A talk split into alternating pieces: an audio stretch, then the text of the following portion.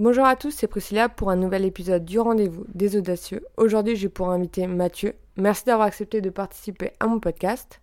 Avec plaisir. Donc, tu as créé Ville de Cœur, anciennement Erasmus, C'est ça. avec Yann. Et euh, c'était en 2015. C'est ça. Et maintenant, vous avez aussi le tissu social. Ouais, l'atelier qui s'appelle le tissu social et du coup la marque qui s'appelle Ville de Cœur. Alors, euh, moi, je vous ai connu par les réseaux sociaux et surtout par un pote, je t'avais raconté, qui allait euh, à l'Anticafé, genre il y a 3 ans, mais c'est peut-être il y a 4 ans.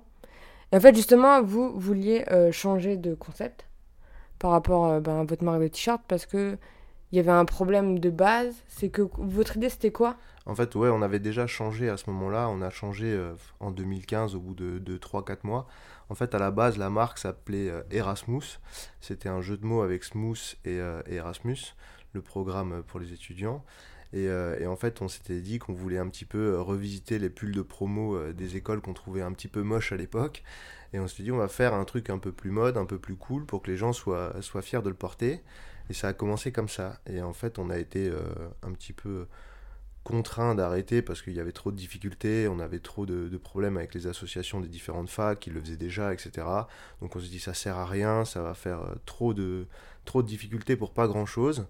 Et en fait, euh, un soir, on était avec Yann, euh, on se marrait euh, sur les différents visuels, et puis en fait, on a tenté un visuel de Strasbourg. Je crois qu'à l'époque, c'était c'était le Haut-de-Pierre ou Petite-France, je sais plus. Et, et en fait, on disait, ah, vas-y, c'est marrant, on va le montrer un petit peu aux potes pour voir ce qu'ils en pensent. On le montre, et puis tout le monde se dit, ouais, c'est top, c'est, on n'a jamais vu ça, c'est, c'est, top, on va remettre le local un petit peu à la mode. Et en fait, ça a commencé comme ça. On s'est dit, tiens, pourquoi pas tenter ça et, euh, et du coup, on a un petit peu commencé l'aventure comme ça. On a fait une première collection de six visuels. Et on, on a présenté euh, la collection, ça a plu. En fait, on s'est dit qu'on allait faire que ça à partir de là. Quoi. Donc, c'est parti un peu sur un délire? À la base, c'est parti sur un délire, ouais, complètement, ouais.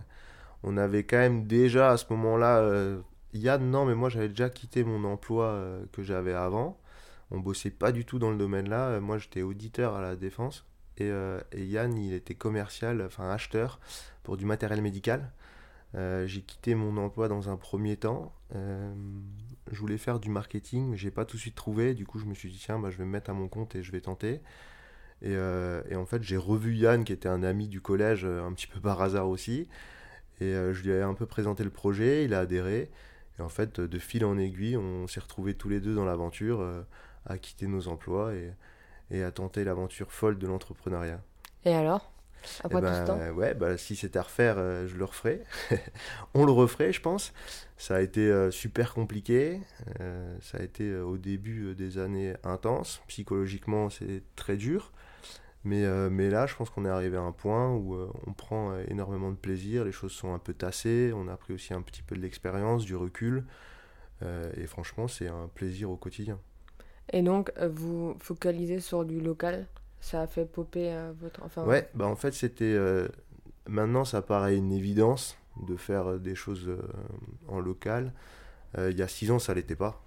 Des marques indépendantes qui prenaient comme sujet euh, les quartiers de Strasbourg ou d'autres villes de France, franchement, il n'y en avait pas du tout. Et c'est vrai que je pense que ça, ça a permis tout de suite de, de, de profiter un peu du tremplin et de sortir la tête de l'eau parce qu'au moins on avait un petit peu l'intérêt des gens.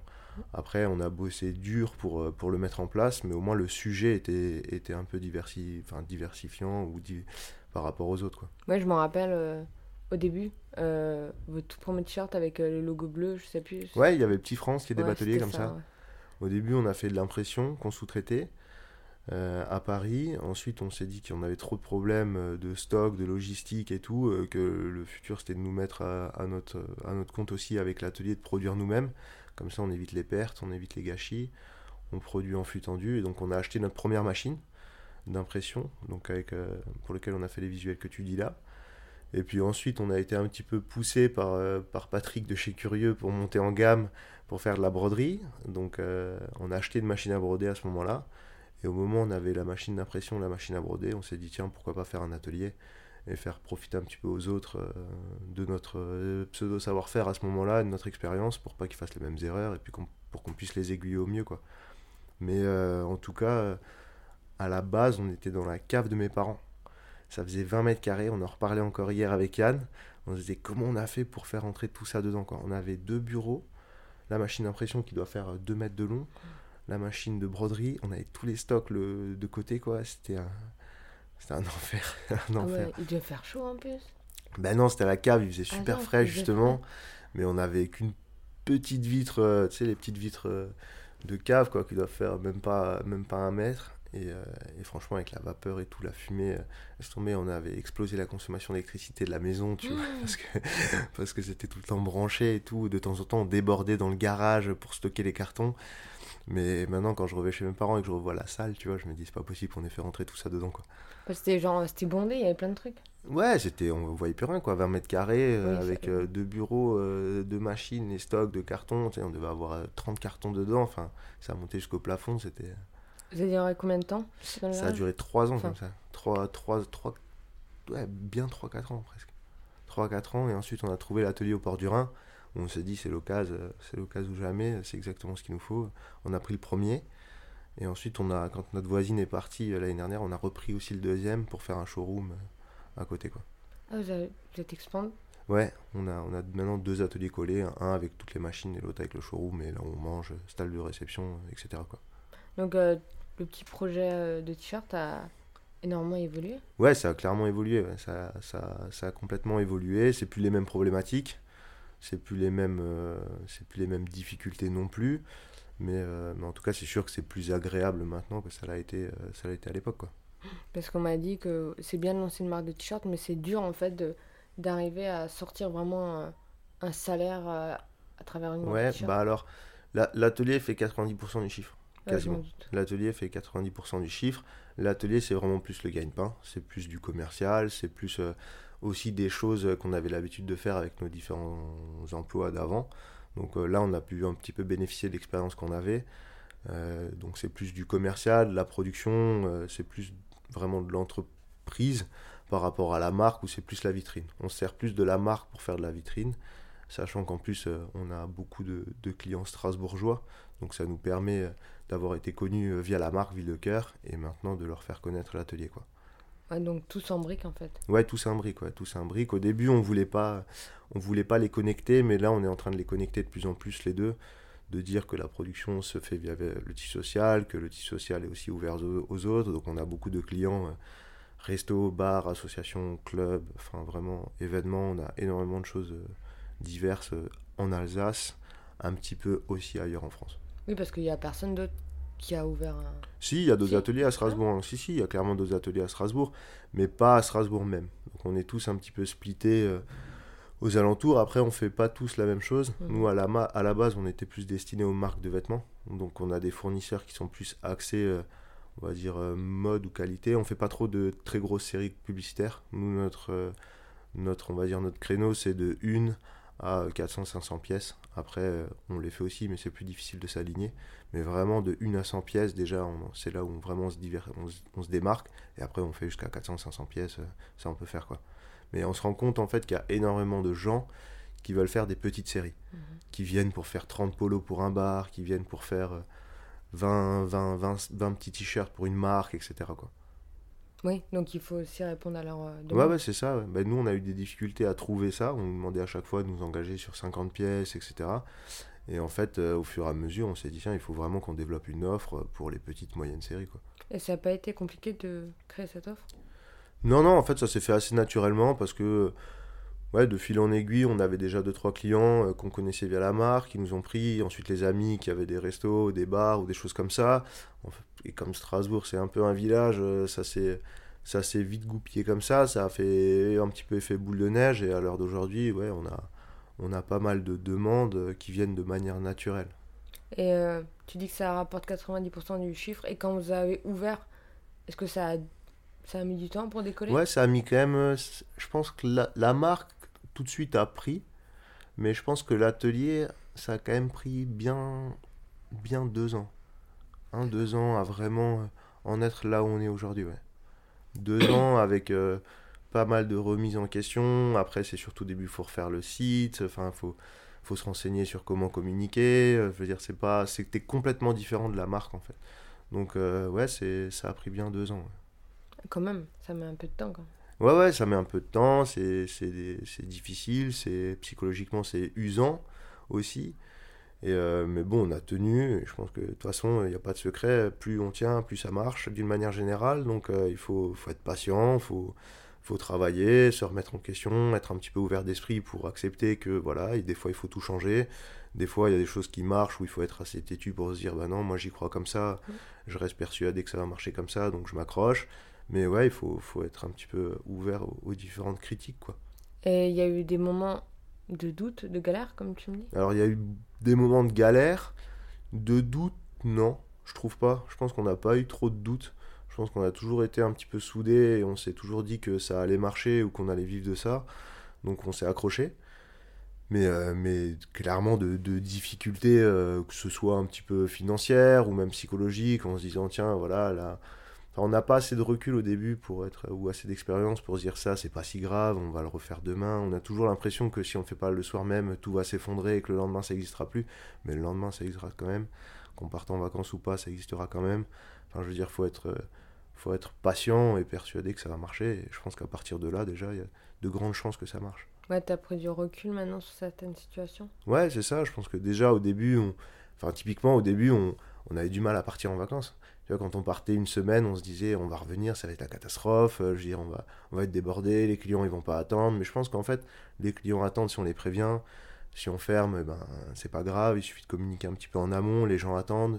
Je dirais, c'est aussi aux, gens qui sont aux rênes un petit peu du projet d'imposer leur rythme et pas toujours de subir euh, la, on va dire, le côté pressé des clients ou autres qui veulent toujours tout tout de suite, etc. Je pense que c'est toujours mieux de prévenir d'un délai qu'on va respecter que de dire que ça va être fait en trois jours et qu'en fait ça va prendre une semaine. C'est à partir de ce moment-là où c'est difficile. Je pense que vaut mieux se protéger un petit peu en amont et vraiment être organisé. Et ça, pareil, on l'avait aussi via nos emplois d'avant où on avait un petit peu d'expérience là-dessus. quoi. Oui, parce que les gens, ils ont peur de partir en vacances, ils mettent 10 ans avant de repartir en vacances. Euh. Ouais, et puis après, bon, il y, y, a toujours le problème aussi un petit peu financier derrière. Hein. Ça, c'est clair, mais, mais je pense que ouais, la, la vie s'arrête pas. Euh, le projet, il faut savoir couper de temps en temps pour mieux reprendre, et, euh, etc. Quoi. Oui, mais par exemple, un, un exemple fou. Hein. Genre, Jeff Bezos, il a mis 10 ans avant de partir en vacances. Je pense que financièrement, ça allait pour lui. Ouais, moi je pense que s'il ne faut pas partir en vacances 10 ans pour être dans sa situation aujourd'hui, je partirai plus pendant 10 ans. Mais. ça va. Oui, c'est sûr. Mais voilà, il y a des gens, ils disent, ouais, euh, je partais en vacances. Euh, et après, ils disent, ouais, je gagne 10 000 euros par, euh, par mois. Et tu fais, bon, c'est pas problème financier, c'est que tu es accro au travail. Ouais, tu as peur. Non, mais en tout cas, les choses après continuent. Je pense que. En fait, pour moi, l'entrepreneuriat, c'est pas un sprint. C'est vraiment une course de fond. C'est vraiment celui qui va durer le plus longtemps. Nous, on est clairement là pour faire ça toute notre vie. C'est l'ambition. Si on arrive à faire ça toute notre vie, tant mieux. Si on n'arrive pas, eh ben on verra. Mais je veux dire, l'ambition, elle est là.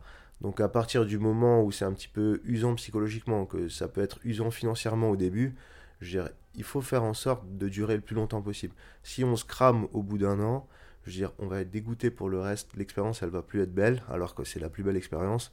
Donc il faut prendre son temps, il faut voilà savoir euh, évoluer tranquillement, ne pas forcer quand, euh, quand, euh, quand on n'est pas prêt. Je, dire, je pense que on a mis énormément de temps à faire des choses. Mais par contre, je pense qu'on n'a rien fait de manière forcée qui après nous a conduit à, à se dire ok là c'est une grossière erreur. Je pense qu'on n'a jamais fait de, de grossière, d'erreur grossière. Mais par contre on a mis des choses, on a mis trois ans à les faire alors qu'on aurait peut-être pu mettre un an avec du recul. Mais c'est pas grave, on n'est pas pressé. Comme quoi par exemple? Bah typiquement, euh, le lancement des sites internet où nous on n'est pas du métier donc on a dû se former, on a dû faire des, un petit peu des petites erreurs au début, mais tant qu'on n'était pas prêt, on ne le faisait pas. C'est pareil pour les visuels. Des fois, on met 4 mois à sortir un visuel qui est fait en, vrai, qui prend un jour. Mais je veux dire, c'est parce qu'on se dit, celui-là, on n'en est pas convaincu. Si on le sort maintenant, il y a des gens qui vont être déçus, les habitants du quartier vont être déçus. Donc là, je le sens pas, on le fait pas. Et c'est pas grave, on le fera la prochaine collection. Donc euh, des fois, il faut savoir un petit peu prendre le temps. Et par contre, quand on est certain, on, est capable de le lancer le lendemain.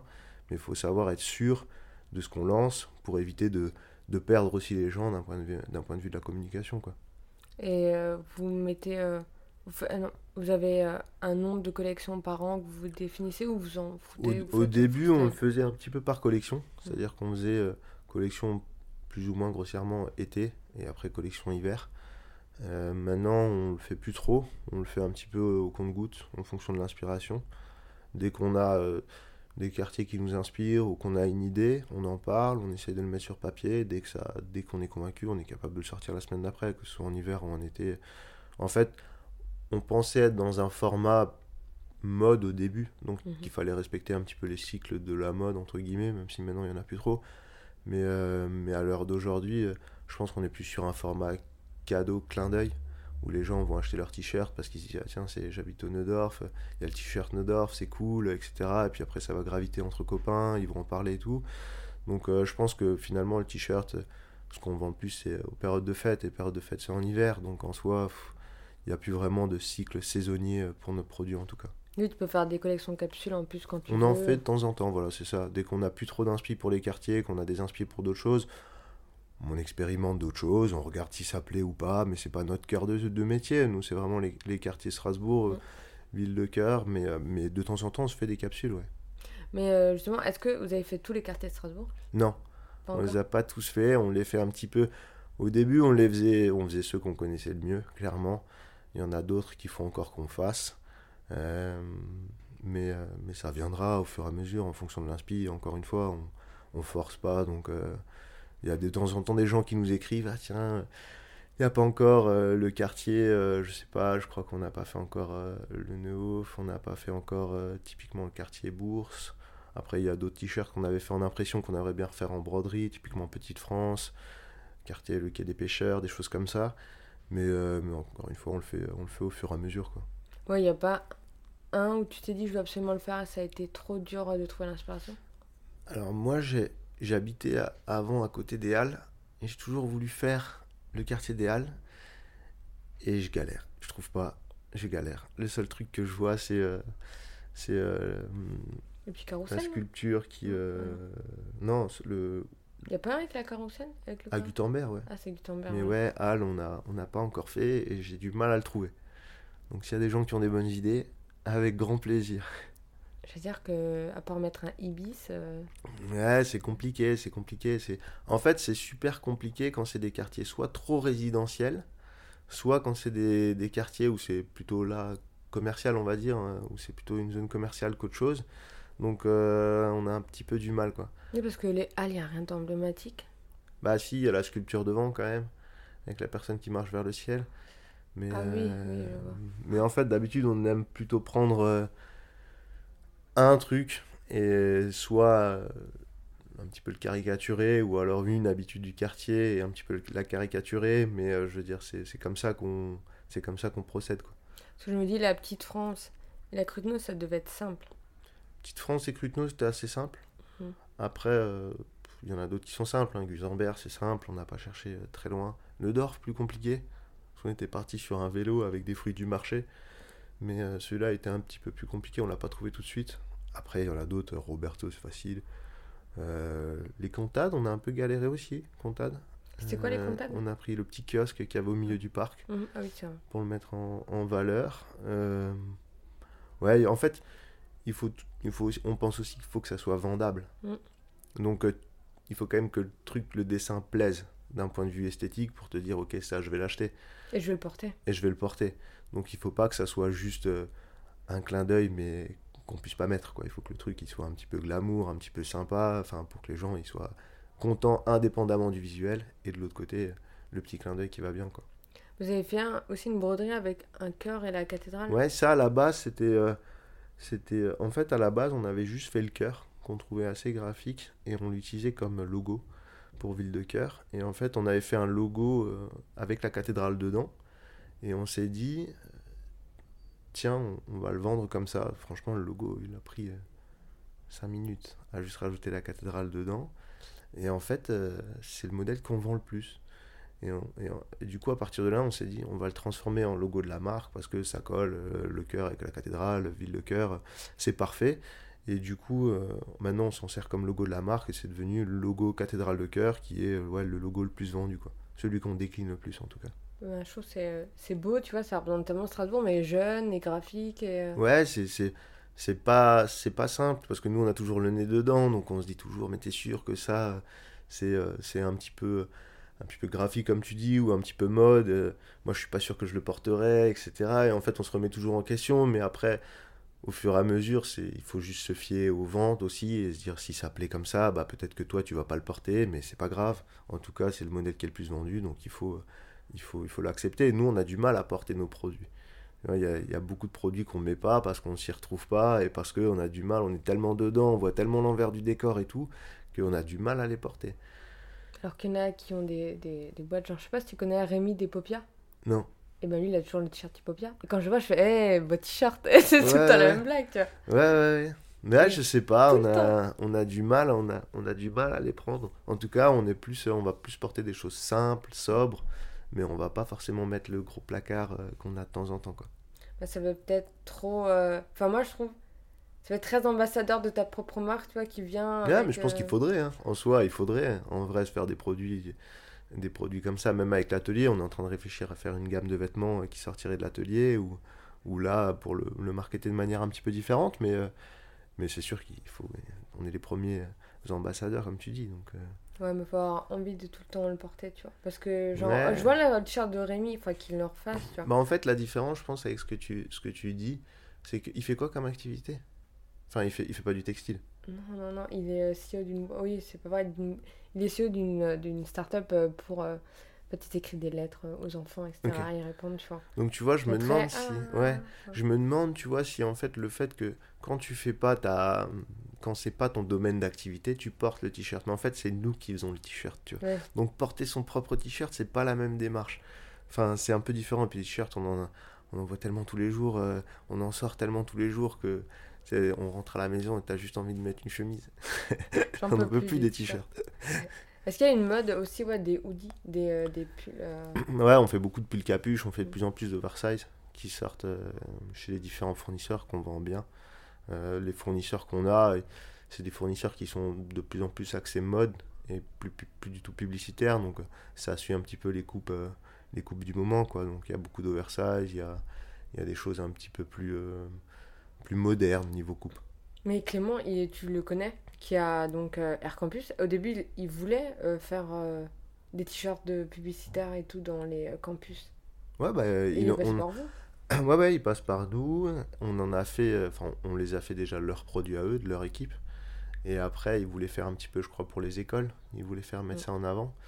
Euh, C'était le projet tout début, ça. ouais, ça, ça date d'il y a un, un an et demi. Mm, C'était ouais, après, mais, euh, mais je crois que je sais, je sais pas trop où ça en est, en toute Ça, sincérité. ça, ça a swipé. Ouais, Ouais, ça- ils ont fait autre chose maintenant. Hmm.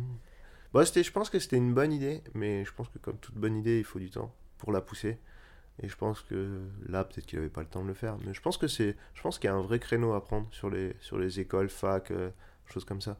Mais Mais vous Faut êtes du pas arrivé, par contre. non, mais je pense que le sujet que lui il avait, c'était plus de mettre en avant, enfin en tout cas quand il nous en a parlé, c'était de mettre en avant euh, les facs, lycées, Mm. écoles de Strasbourg. Et je pense que nous, quand on a tapé euh, des choses d'Erasmus, on a tapé des choses à l'étranger, des choses aussi en France, mais on n'avait pas la proximité qui, est, euh, qui pouvait être d'ici. Donc du coup, euh, je pense que c'est euh, c'est peut-être là l'erreur aussi qu'on a faite, de vouloir toujours partir trop large, etc. Et je pense que ce qui marche avec Ville de Cœur, c'est qu'on a fait tout l'inverse. En fait, on a voulu mettre en avant quelque chose qui est dans un périmètre de 30 km de chez nous. Du coup, c'est vachement plus facile de communiquer, c'est vachement plus facile d'aller voir les revendeurs ou les boutiques, c'est vachement plus facile d'avoir des retours clientèle. Enfin, tout est plus simple. Au début, on livrait même nous-mêmes. En voiture, on allait déposer les colis quand il n'y en avait pas beaucoup. Donc, euh, tu vois, tout est plus facile pour commencer. Oui, parce que taper dessus dans Paris alors que t'es à Strasbourg, c'est impossible. Ouais, c'est ça. C'est ça. Et puis après, il y a le côté aussi un petit peu chauvin des Strasbourgeois, où on va se dire, voilà, là, c'est des projets strasbourgeois, c'est des Strasbourgeois, on a des amis en commun ou des connaissances en commun, bah oui, ok, je vais un petit peu soutenir, et ça a commencé comme ça. Ça a commencé comme ça. Est-ce que le Strasbourgeois est très chauvin ou pas? Pff, très chauvin, il faudrait que je puisse comparer aussi avec, euh, Oui, avec d'autres régions, mais euh, je pense qu'il est assez fier de, euh, de ce qu'il a ici, tu vois, et je pense qu'il a raison d'être fier de ce qu'il a ici, parce que je trouve qu'on a une super ville, une super culture, une super région, et euh, ouais, je pense qu'il est, il est content de ce qu'il a, tu vois, et je pense qu'il le revendique. Parce que toi, tu m'as dit que t'avais comm- t'avais arrêté ton travail à la défense? Ouais, moi j'ai bossé à Paris avant trois ans. Et ensuite, je m'y retrouvais pas. Déjà, la ville, je, détestais Paris. Je, enfin, je m'y retrouvais pas du tout. le boulot, l'équipe était top, mais le boulot, je m'y retrouvais pas non plus. Du coup, à un moment, je me suis dit, attends, qu'est-ce que tu vas faire dans 5 ans? Tu vas faire la même chose ou tu veux faire complètement autre chose? Et si tu veux faire autre chose, c'est maintenant parce qu'après, on va plus te prendre. du coup, j'ai démissionné.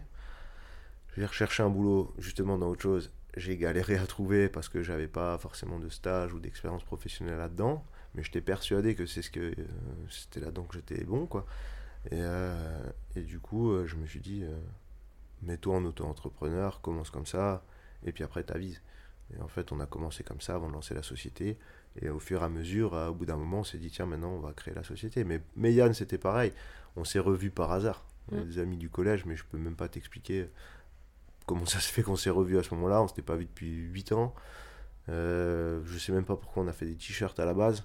Tu vois, je veux dire, ah on, aimait bien euh, le domaine du textile, mais en tant que consommateur, pas en tant que, que producteur ou des choses comme ça. Donc, euh, franchement, on a choisi le sujet là. Et je pense que c'est parce qu'on a vu qu'il y avait un créneau à prendre qu'après on a continué là-dedans.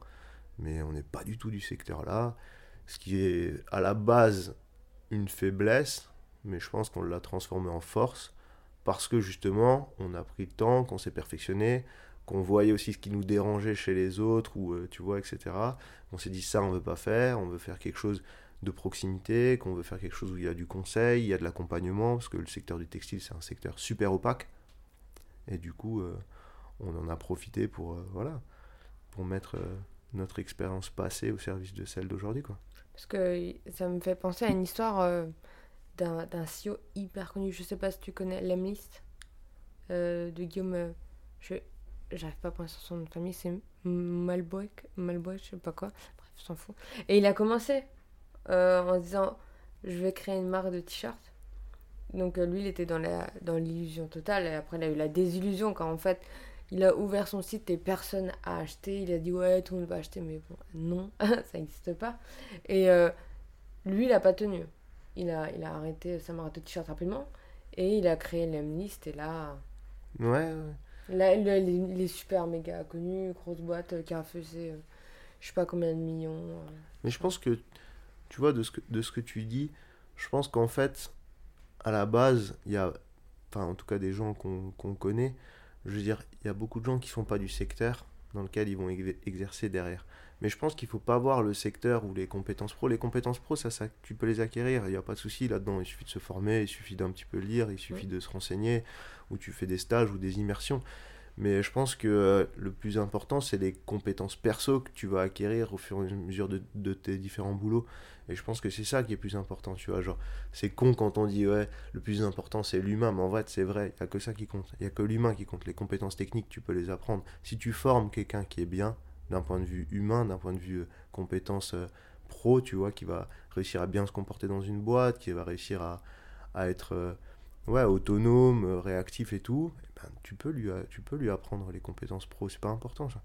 C'est pas important. Enfin, en tout cas, moi je pense que ça l'est pas. Mais il faut avoir le feu, tu vois. Lui, par exemple, il a pas eu le feu, il s'est dit, ouais, c'est pas pour moi, je change. Vous vous êtes dit, on continue. ouais, mais parce que je pense que nous, on a vu un petit peu l'engouement, tu vois, au début de ce truc-là, où on n'a pas attendu longtemps pour vendre les premiers t-shirts. Déjà, de base, on avait des bons retours. Ensuite, euh, on a eu des premières ventes qui sont arrivées super vite.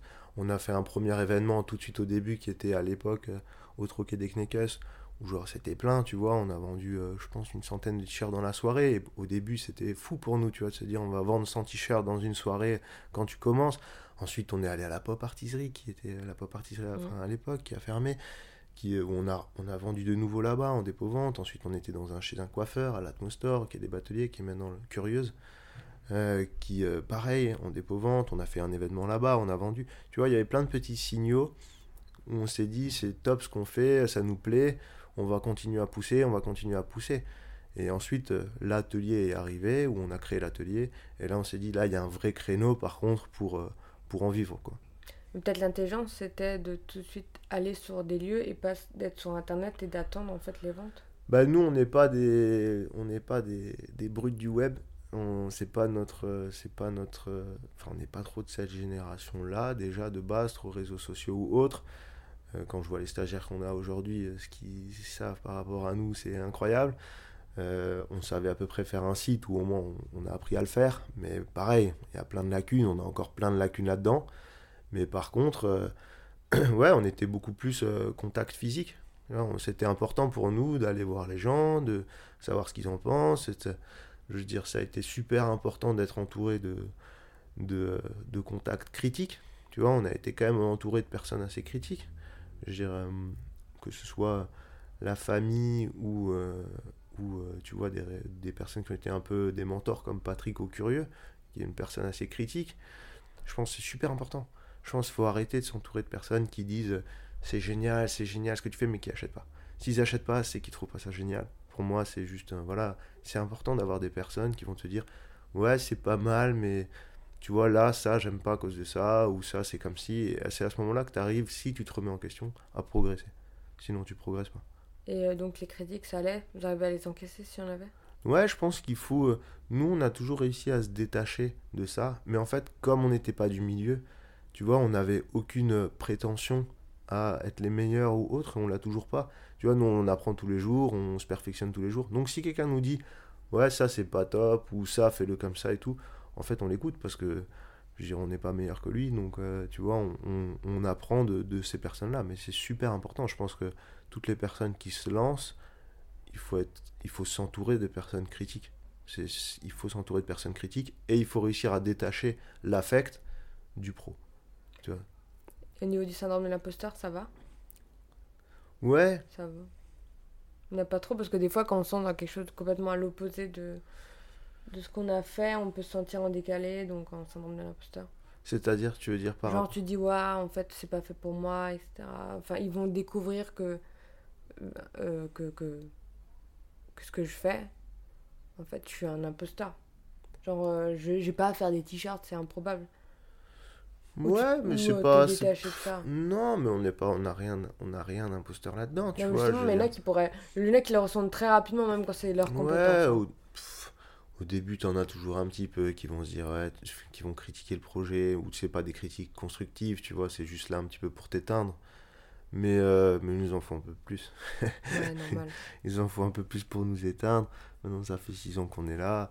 On n'a jamais euh, critiqué personne, on n'a jamais. Euh, souhaiter qu'une autre marque euh, s'éteigne ou autre, tu vois. Je pense qu'il y a de la place pour tout le monde, il faut que ça se fasse dans le respect, c'est tout. Mais après, non. Et... Au début, c'est plus compliqué parce que tu le prends pour toi. Tu te dis, attends, cette personne-là, elle me veut un peu du mal ou pourquoi elle veut nuire au projet. Moi, je veux juste me lancer, faire mon truc, faire mes expériences et puis c'est pas ton problème. Si ça te plaît pas, passe ton chemin, tu vois. Enfin, je vais pas perdre mon temps moi à vouloir faire quelque chose comme ça j'ai autre chose à faire mais, mais après au bout d'un moment en fait tu te dis que ça te sert comme de la com tu vois maintenant moi je le prends comme ça je la personne qui va critiquer sur un, commentaire ou autre alors qu'il a jamais acheté en fait je me dis juste que ça me fait remonter mon script insta tu vois. je le prends pas franchement je le prends pas autrement oui ouais tu vois il faut être détaché sinon euh, t'arrêtes vite quoi ouais t'arrêtes vite puis après sur une marque, c'est peut-être un petit peu plus compliqué. Sur l'atelier, c'est pas pareil. Tu fais du B2B. Donc euh, les gens ne se comportent pas de la même manière. Le pire, je trouve que c'est le B2C parce que là, tu as les particuliers. Et les particuliers, aujourd'hui, ils se cachent derrière euh, leurs écrans de temps en temps pour se lâcher. Mais en B2B, tu l'as pas, ça. Tu vois, c'est un peu différent. Oui, c'est ce qu'on dit. De toute façon, les gens, ils sont. Même en face à face, les gens, ils te parlent différemment en B2B en B2C. Ouais, ouais. Mais même en face à face, on n'a jamais de problème en B2C. C'est souvent ouais, derrière des écrans, mais il faut s'en détacher. Enfin, je veux dire, si on est persuadé du projet, faut avancer. Après, des critiques, il y en aura tout le temps. Si on s'arrête à la première critique, ça ne changera rien. Et vous avez fait beaucoup euh, pour la communication? Vous avez mis beaucoup en avant euh, des, des, influenceurs locaux, j'ai vu. Euh. Ouais, on en a fait au début. On en a fait avec des personnes. On s'est jamais trop lancé dans la dans la quête des influenceurs. En tout cas, pas encore, tu vois. On sait pas si on le fera ou pas. Pour le moment, euh, les personnes avec qui on a échangé sur ça, il y a eu Caro, euh, il y a eu Emanuela, euh, je dois sûrement en oublier quelques-uns ou quelques-unes, mais, mais en fait, c'est des gens avec qui on a déjà une affinité. En fait, c'est des gens qui nous suivent depuis le début, qui. C'est pas la démarche, il n'y a pas une démarche trop commerciale derrière, c'est plus ah tiens, je veux te faire plaisir, et toi, si tu veux en parler, t'en parles. Moi, je suis plus de, cette, de cet avis-là. Si ça te plaît, il faut en parler. Si ça te plaît pas, pour pas nuire, t'en parles pas, mais voilà, ça, ça reste comme ça. Mais j'attends pas forcément quelque chose derrière, tu vois. Je le prends de manière un petit peu peut-être naïve, mais je suis pas fan de la course, euh, de la course à l'argent, de ce genre de choses. Pour moi, à la base, ça devrait être quelque chose d'assez objectif. Tu offres quelque chose à quelqu'un, si ça lui plaît, tant mieux. Si ça lui plaît pas, ben, c'est pas grave, il en parle pas. Mais il faut pas qu'il se force à en parler si ça lui plaît pas. Oui, et maintenant, euh, tu regardes les budgets pour euh, les influenceurs, ça, ça grimpe. Ouais, ouais, bah c'est le. Après, moi, j'ai.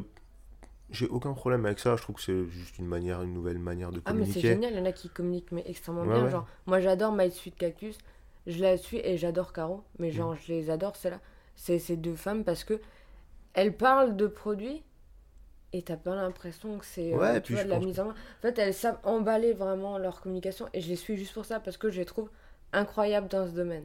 Ouais, ouais, et puis je pense qu'à la base, il faut pas oublier qu'ils n'ont pas, ils ont pas toujours été avec ces milliers d'abonnés. Nous, Caro, Ah, euh, quand on a commencé à parler euh, avec elle, elle avait quasiment rien. Enfin, en tout cas, c'était comme nous, elle avait rien, tu vois.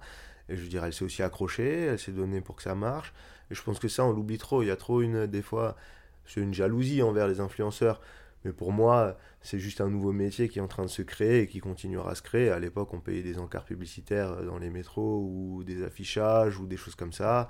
Bah maintenant, c'est comme ça que ça se fait. Et puis voilà, c'est tout. Il n'y a pas à chercher plus loin. C'est un nouveau métier qui se crée. Mais comme il n'y avait pas de, il y avait pas de trop de, de CM ou de, de Mm. choses comme ça à l'époque, où il n'y avait pas trop de, de personnes qui gèrent les réseaux sociaux. Maintenant, c'est des métiers à part. Point barre. Le monde évolue, il faut s'adapter avec. Et puis voilà. Mais euh, non, mais après, c'est des, des, des femmes moi, que j'adore, que je suis beaucoup et j'aimerais bien une fois faire un podcast avec Caro, je sais pas. Parce que je me dis, ça doit être bien de parler d'influence. Il faut lui Ouais. demander. Ouais, j'ose pas. Il y a plein de monde que j'ose pas. Genre, Marc Keller, euh, toujours pas envoyé ce mail que j'ai envoyé depuis 6 mois. Voilà. Ouais, il y a des gens, tu vois, j'ai euh, du mal. Mais euh, c'est le jeu, quoi. Ouais, ouais. Mais je pense que Caro, ça peut être euh, top justement de parler de, ben, de, de ses débuts.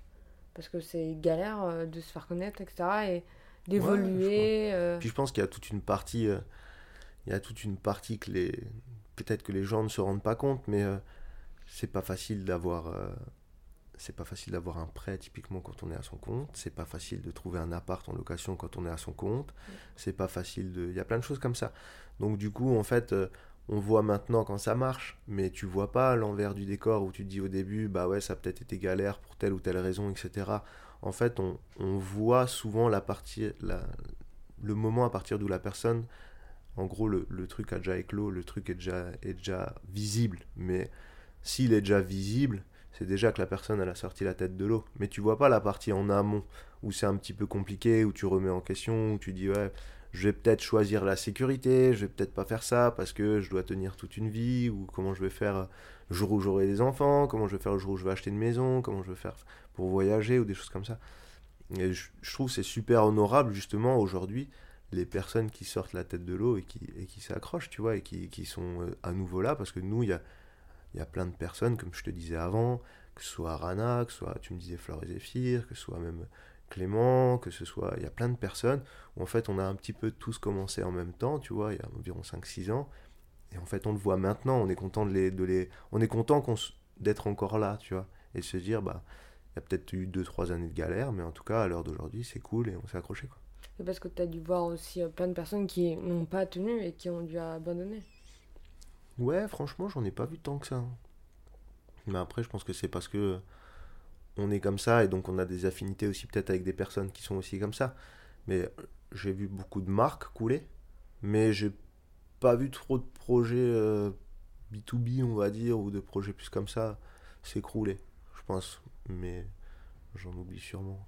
Oui, après, il y a, il y a tellement de choses aussi. Ouais, il y a tellement de choses, il y a tellement de, de personnes qui se lancent, il y a tellement de, de projets euh, différents qui, se- qui, qui se créent aujourd'hui. Mais je trouve ça super cool, moi. Je trouve qu'il y a, il y a vachement de... La génération là, en tout cas, qui arrive, je trouve qu'elle est beaucoup plus créative que, que celle d'avant. Et je trouve qu'elle a plus vite fait de, de se dire, ok, stop, euh, je vais pas faire ça toute ma vie, euh, je vais me lancer, je vais me mettre à mon compte, euh, je vais arracher le sol, je vais, je vais, tout, je vais tout défoncer. Il y en a de plus en plus, je trouve. Ça, ça fait peur à la génération d'avant. Parce qu'on Ouais. justement, on reste pas quand ça nous ressemble pas, on veut, on veut créer, on veut un peu changer le monde, le mettre à notre image. Et, et justement, vu qu'on bouge les, les anciens codes, bah, ça fait peur aux générations d'avant qui comprennent pas pourquoi il y a des gens qui sont influenceurs, pourquoi il y en a qui sont sur TikTok, etc. Ouais, mais je trouve, je trouve que les gens, ils, il s'adapte quand même assez vite. Tu vois, je trouve que il y a toujours un moment où tu vas déranger pendant un an et ensuite ça va être la nouvelle norme. Tu vois, il y a plein de trucs qui ont changé. Enfin, on s'en rend pas compte, mais typiquement des Doctolib. Tu vois, des Doctolib, maintenant les parents, les grands-parents peuvent même l'utiliser, alors qu'il y a Doctolib il y a 10 ans, ou je sais pas combien de temps ça a, mais ça doit avoir à peu près cet âge-là. Ça paraissait fou, tu vois, de réserver ton médecin sur euh, ton médecin de village ou de proximité sur Internet. Au final, maintenant, on le fait.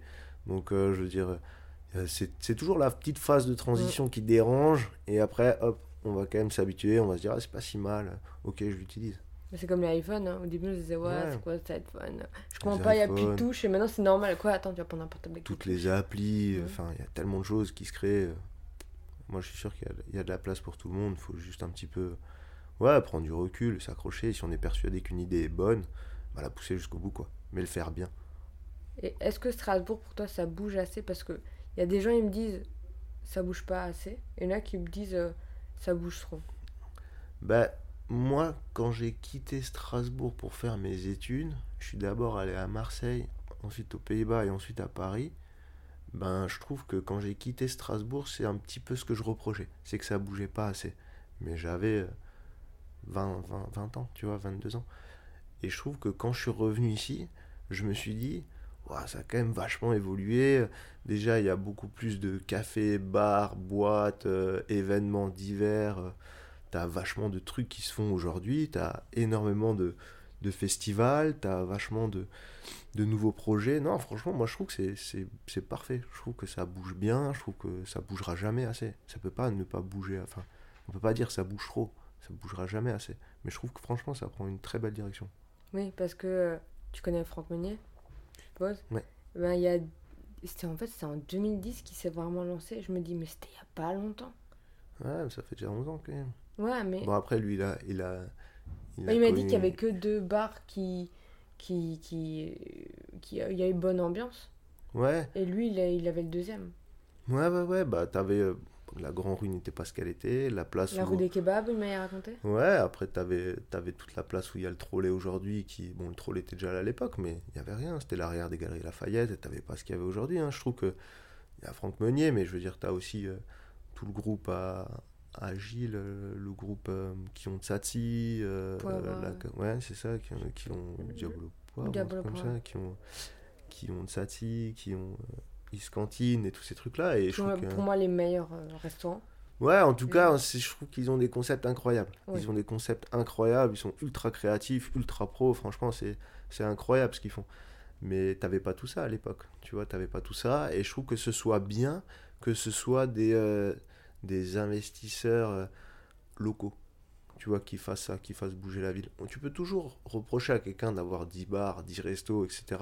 Mais en soi, je veux dire, c'est un mec d'ici qui a trouvé le filon et qui a tout fait pour, euh, voilà, qui, qui, enfin, qui travaille pour euh, dur pour, pour que ça marche, que ce soit n'importe qui, tu vois, il y, a tellement des gens comme ça. Mais au moins, je trouve que ça déjà bien que c'est des personnes d'ici. Ce que je reproche à la ville, c'est peut-être de laisser trop de, de gros fast-food s'installer. Ouais, au centre, clairement. Mmh, au centre, euh, clairement. Après, c'est là pas du gain, malheureusement. C'est toujours un peu comme ça. Puis tu as surtout aussi des loyers très chers à Strasbourg. Et je pense que le problème, c'est qu'il n'y a pas grand monde qui peut se payer ces loyers-là en plein centre. Bah, Guys, euh, anciennement Adidas, euh, qui peut se payer ça? Tu, peux, tu dois le couper. C'est impossible. Bah, c'est pour ça, ouais, je pense qu'en fait, tu es un peu piégé quand tu fais ça. À partir de là, tu peux pas. Enfin, il y, a peu de gens ici qui peuvent se positionner pour avoir ces trucs-là. Et puis c'est dans des, dans des espaces ou dans des, dans des lieux tellement grands et tellement central que les gens ont peut-être pas envie de se positionner là-dessus, tout simplement. Le météore, euh, il a, je crois qu'il a fait un.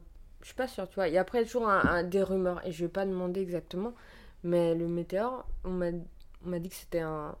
Ils, sont, il y a le météore qui fait un partenariat avec Franck Meunier, parce que c'est, je crois que c'est 4 millions. Euh, ah oui, mais t'en as, as plein, à mon avis, hein, des, des, très gros restos euh, niveau, euh, niveau coût. À Strasbourg, t'as des, as des grosses enseignes quand même, hein. enfin, t'as des grosses usines. Il hein. n'y a pas que ça. Stork, c'est un, énorme truc. Euh, le Cordalinge, c'est un énorme truc. le, la brasserie, enfin, t'as le Météor, t'as le Tigre qui est énorme aussi. Enfin, Franchement, t'as des très très grosses institutions. Mais je trouve que ce que je trouve vraiment bien, c'est que les gens sortent et que c'est quand même plein. Tu vois, je trouve que le risque quand tu fais des gros trucs comme ça à Strasbourg, c'est t'aies des bars vides. En fait, je trouve qu'à Strasbourg, c'est toujours plein. Ah, c'est fou, je sais pas d'où ils viennent les gens, hein, mais c'est plein. C'est top. Là, au marché de Noël, on va encore rigoler. Parce que je me dis, Strasbourg va prendre euh, un x2. Ouais, c'est, Bon, c'est le jeu. hein. c'est notre vitrine, il faut en profiter. C'est ça, c'est vraiment. euh, C'est pour ça qu'on est connu, quoi. Ouais, c'est en partie pour ça qu'on est connu. Et puis après, c'est. euh, Ouais, on a de la chance, moi, je trouve. Je trouve ça, il y a toujours un petit côté féerique.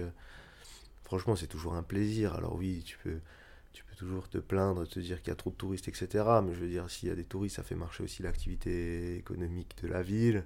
Ça fait marcher les, les hôtels qui ont souffert pendant ces dernières années. Ça fait ça, fa- ça fait, euh, ça aide les restos, les bars. Ça va aider toute une partie économique de la ville. Donc, euh, pour moi, faut en profiter. Voilà. Les gens qui veulent pas sortir ou pas se balader, ben, tant pis, ils ressortiront en janvier.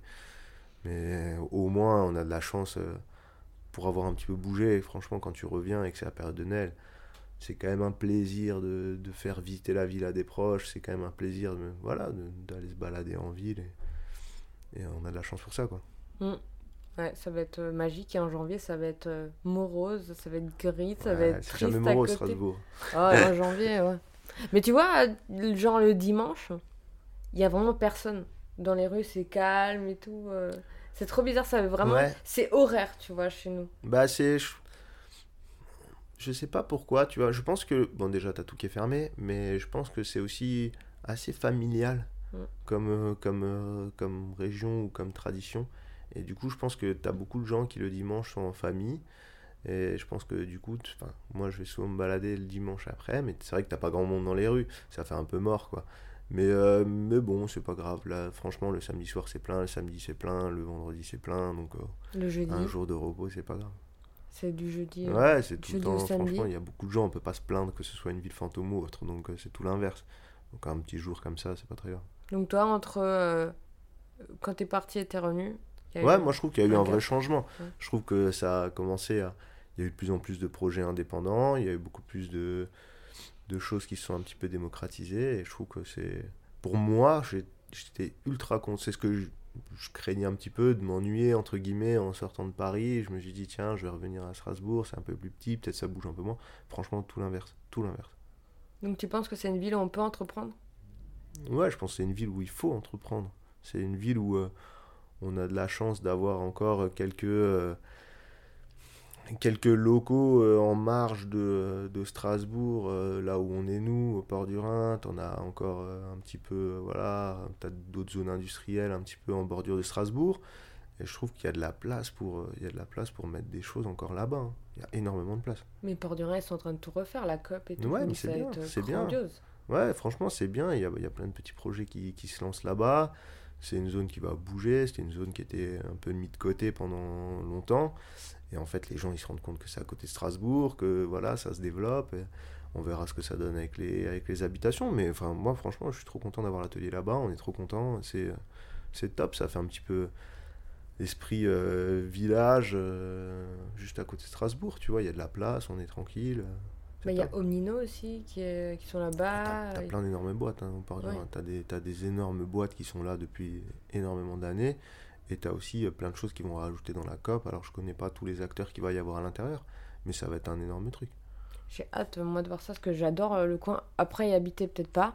Mais euh, Jardin des Deux Rives, même quai, Ouais. etc. C'est trop stylé là-bas. Ouais, mais t'en as, t'en as plein. euh, T'en as pas que là-bas. T'en as tout aux alentours de Strasbourg. T'as plein de zones comme ça qui vont, à mon avis, dans les années euh, futures, vont se développer. On va voir ce que ça donne. Et on va passer à la meilleure partie. Alors, moi, je veux savoir quel est ton plus grand défaut. Alors, mon plus grand défaut, je pense que de temps en temps, j'ai un petit peu un manque de tact. Je suis assez cash. T'es alsacien Hein? T'es alsacien, Ouais, tu vois. c'est ce que, ce que je veux dire à Yann, c'est lui qui me le dit tout le temps. Non, mais en fait, j'ai de temps en temps, j'ai, je vais dire les choses de manière peut-être un petit peu crue ou au moins un petit peu directe. Et du coup, il y a des personnes avec qui je vais super bien m'entendre parce qu'ils ont un petit peu la même manière de communiquer. Donc en fait, on va parler se prendre la tête, mais ça va être direct. Et puis il y a des personnes qui vont peut-être un petit peu plus se braquer ou autre. Mais, euh, mais voilà, je fais, je fais des efforts au quotidien. Je vis euh, le même problème que toi. C'est, euh, tu vois, emballer ce que tu racontes à Ouais. chaque fois, mettre des rondeurs et tout. oui. Mais c'est bien, avec Yann, on est complémentaires là-dessus. C'est, lui, il est, il est plus là pour mettre les rondeurs. Il en faut un. Parce que sinon, ça va être trop clivant et c'est compliqué. Euh, Qu'est-ce que tu détestes faire dans ta boîte? Alors moi, je déteste faire les colis. Je sais pas pourquoi. C'est un truc. euh, je déteste faire ça. Je déteste faire les colis et je déteste relancer les gens qui payent pas. C'est un truc. euh, c'est un truc ça me. Je comprends pas en fait. Je comprends pas. C'est voilà. Mais surtout, ouais, les, surtout les colis. Mais je sais pas pourquoi. C'est Bah, pourtant. Ouais, mais tu vois, il y a d'autres trucs qu'on fait où euh, c'est aussi des tâches euh, un petit peu redondantes ou autres. Quand t'es chenille 100 fois la même chose dans la journée, c'est pas forcément. Mais avec un peu de musique et en bonne compagnie, ça passe toujours bien. Mais les colis, je sais pas, ça me, ça me saoule. T'as pas délégué? Bah, de temps en temps, si, on le fait quand même. On le fait quand même parce qu'il y en a d'autres, tu vois, à qui ça va saouler faire des impressions, par exemple, sur foncé. Du coup, moi, je les prends et lui va faire les colis. Et ouais, on essaye de, de faire en sorte de pas trop faire de trucs qui nous saoulent. Donc tu m'as dit que t'as pas d'anecdote honteuse ou marrante Non, Non. non, franchement. Alors t'as essayé de trouver avec ton équipe On a essayé, on s'est mis à 4 hier pour essayer de trouver. Même je me suis dit, vas-y, si c'est une à toi, je vais dire que c'est moi, etc. Mais franchement, on n'a pas trouvé. On n'a pas trouvé. Donc c'est soit euh, vous avez pas du tout d'anecdote honteuse, ou soit vous les avez pas vues quoi. Ouais, ce qui est pas forcément rassurant non plus. Mais Non, ou t'en fous, tu vois. ouais, non, franchement, j'ai pas d'anecdote honteuse euh, qui s'est passée euh, depuis le truc du projet. Marrante, euh, ouais, on a dû sûrement en avoir plein au début. Mhm. Surtout déjà avec le local. Si maintenant tu retrouves le local dans lequel on était et que tu te dis, enfin, tu te dis c'est pas possible, ils n'ont pas fait ça là-dedans. Il y a plein de trucs comme ça, à mon avis, qu'on a dû faire. Mais en fait, on s'est tellement pas pris la tête, on l'a tellement fait de manière sereine et, et genre en bonne, euh, en bonne amitié, en bonne tranquillité, qu'en fait, on s'est pas trop pris la tête, euh, j'avoue, euh, sur l'avancée du projet. Ouais, je pense que les 20 mètres carrés, tu vois, ça peut être Ça une bonne forge, ça. Si Et- tu sors de 20 mètres carrés, après, t'as deux fenêtres, t'as 50 mètres carrés, c'est le luxe. T'as dû te poser en mode, Oh, c'est le paradis. Ouais, c'est ça. Franchement, quand on est revenu dans le local, on s'est dit, si on prend pas ce truc-là, on est con, on prendra jamais rien, quoi. Il faut qu'on le prenne maintenant. Et, heureusement, d'ailleurs. Mais c'est le premier local que vous avez vu, vous êtes, vous Non, on a failli signer un autre truc à Chilic. Et heureusement qu'on l'a pas fait. Parce que je pense que c'était pas du tout adapté. C'était au premier étage et tout. Et mine de rien, nous, on fait assez pas mal de boucans avec les machines. Il y avait d'autres personnes à côté et tout. C'était au fond d'un couloir avec les livraisons. Ça aurait été un enfer. Je sais même pas comment on aurait monté les machines. Parce que la dernière machine, elle fait une tonne. Du coup, euh, tu peux même pas la porter à 4. Enfin, il fallait un, un Fenwick pour la lever, pour la mettre dans la... Franchement, je sais pas comment on aurait fait. Et en fait, par hasard, on est tombé... La, la veille, hein, la veille de signer le local là, chic, on est allé sur le bon coin et on a trouvé ce truc-là. Le lendemain, on l'a visité, on l'a pris.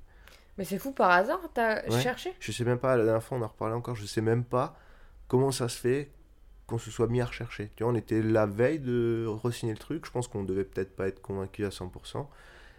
Et, euh, et du coup, euh, on l'a pas fait.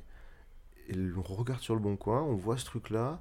Super bon feeling avec la proprio. C'était des tailleurs de pierre, des ateliers de tailleurs de pierre euh, qu'il y avait au port du Rhin. Et en fait, ouais, on est tombé amoureux du local, on l'a pris, on savait qu'on serait en bonne compagnie là-bas, tranquille, c'est une entre indépendante, il y a une cour et tout. Et, euh, et le lendemain, c'était signé. Et un an après, on a repris celui de la, de la voisine, quoi. Mais ouais, hasard. Je sais Ouais, pas. Ou feeling Ouais, faut, je pense que c'est encore une fois ce que je te disais avant, c'est qu'on s'est jamais trop précipité. Tu vois, s'il y avait un truc qu'on qu'on ne sentait pas à 1000%, on le faisait pas en fait. Du coup, je pense que c'est pour ça qu'on a continué à regarder par hasard. Quoi. Mais en se disant, Hmm, peut-être pas en fait. Ouais, peut-être pas. Peut-être pas. Peut-être qu'il faut, faut peut-être aller voir un peu plus loin. Quel est le meilleur conseil qu'on t'a donné? Il y en a plein, mais je pense que déjà, moi, de base, le meilleur conseil qu'on m'a donné, c'est quand tu fais quelque chose, surtout tu le fais jusqu'au bout. Que, que ça marche ou que ça marche pas, il faut que tu le fasses jusqu'au bout. Parce que si tu t'arrêtes en chemin, ou si tu te dis, ok, euh, bon, bah non, ça va pas marcher, et mais que t'as pas poussé le truc jusqu'à son terme, en fait, tu sauras jamais. Donc déjà, si tu fais un truc, faut le faire à 100%, il faut le faire jusqu'au bout. Si tu... Et le deuxième, je pense que c'est, ouais, entoure-toi de personnes critiques qui vont un petit peu te bousculer, te remettre en question, qui vont te faire peut-être douter ou autre, mais toujours un petit peu dans la bienveillance, mais des critiques quand même, parce que je pense que c'est ça qui te permet d'avancer derrière. Donc euh, à 100% et euh, surtout pas lâcher quoi. Pas lâcher. L'échec c'est, c'est... On s'en fout que tu échoues 10 fois si tu réussis la 11e. On va juste se souvenir que tu as réussi à la 11e. Mm. Par contre la personne qui arrête à la 7e fois, ben, il finira sur un échec. Et ça psychologiquement c'est super dur. Il faut surtout pas arrêter avant de, avant de réussir. Et quelle personne me conseillerais-tu d'interviewer? Ouais, je te conseillerais. Tu l'as dit avant, Caro. Peut-être je pense que ça peut te. Mm. Je pense que ça te ferait énormément plaisir. Et je pense que on a rencontré une personne qui a un parcours assez incroyable. Il y a pas longtemps, on a fait une collab avec elle. C'est Julie de l'atelier Bochetto. Je sais pas si tu vois. En fait, elle fait des couvre-chefs fait main à Strasbourg. Elle a son compte depuis pas si longtemps que ça. Et c'est quelqu'un qui a tout quitté euh, pour se mettre à son compte, pareil, faire des couvre-chefs. Elle a un parcours, euh, on la connaît pas énormément, mais je pense qu'elle a un parcours incroyable. D'accord. Ça a l'air dingue. Je te l'ai bien teasé. Bon, j'essaierai de la contacter de votre part ou si t'as. Ouais, tu peux le Son contacter de notre part. Ouais. Ok. Merci Mathieu d'avoir participé Eh à ben, merci à toi.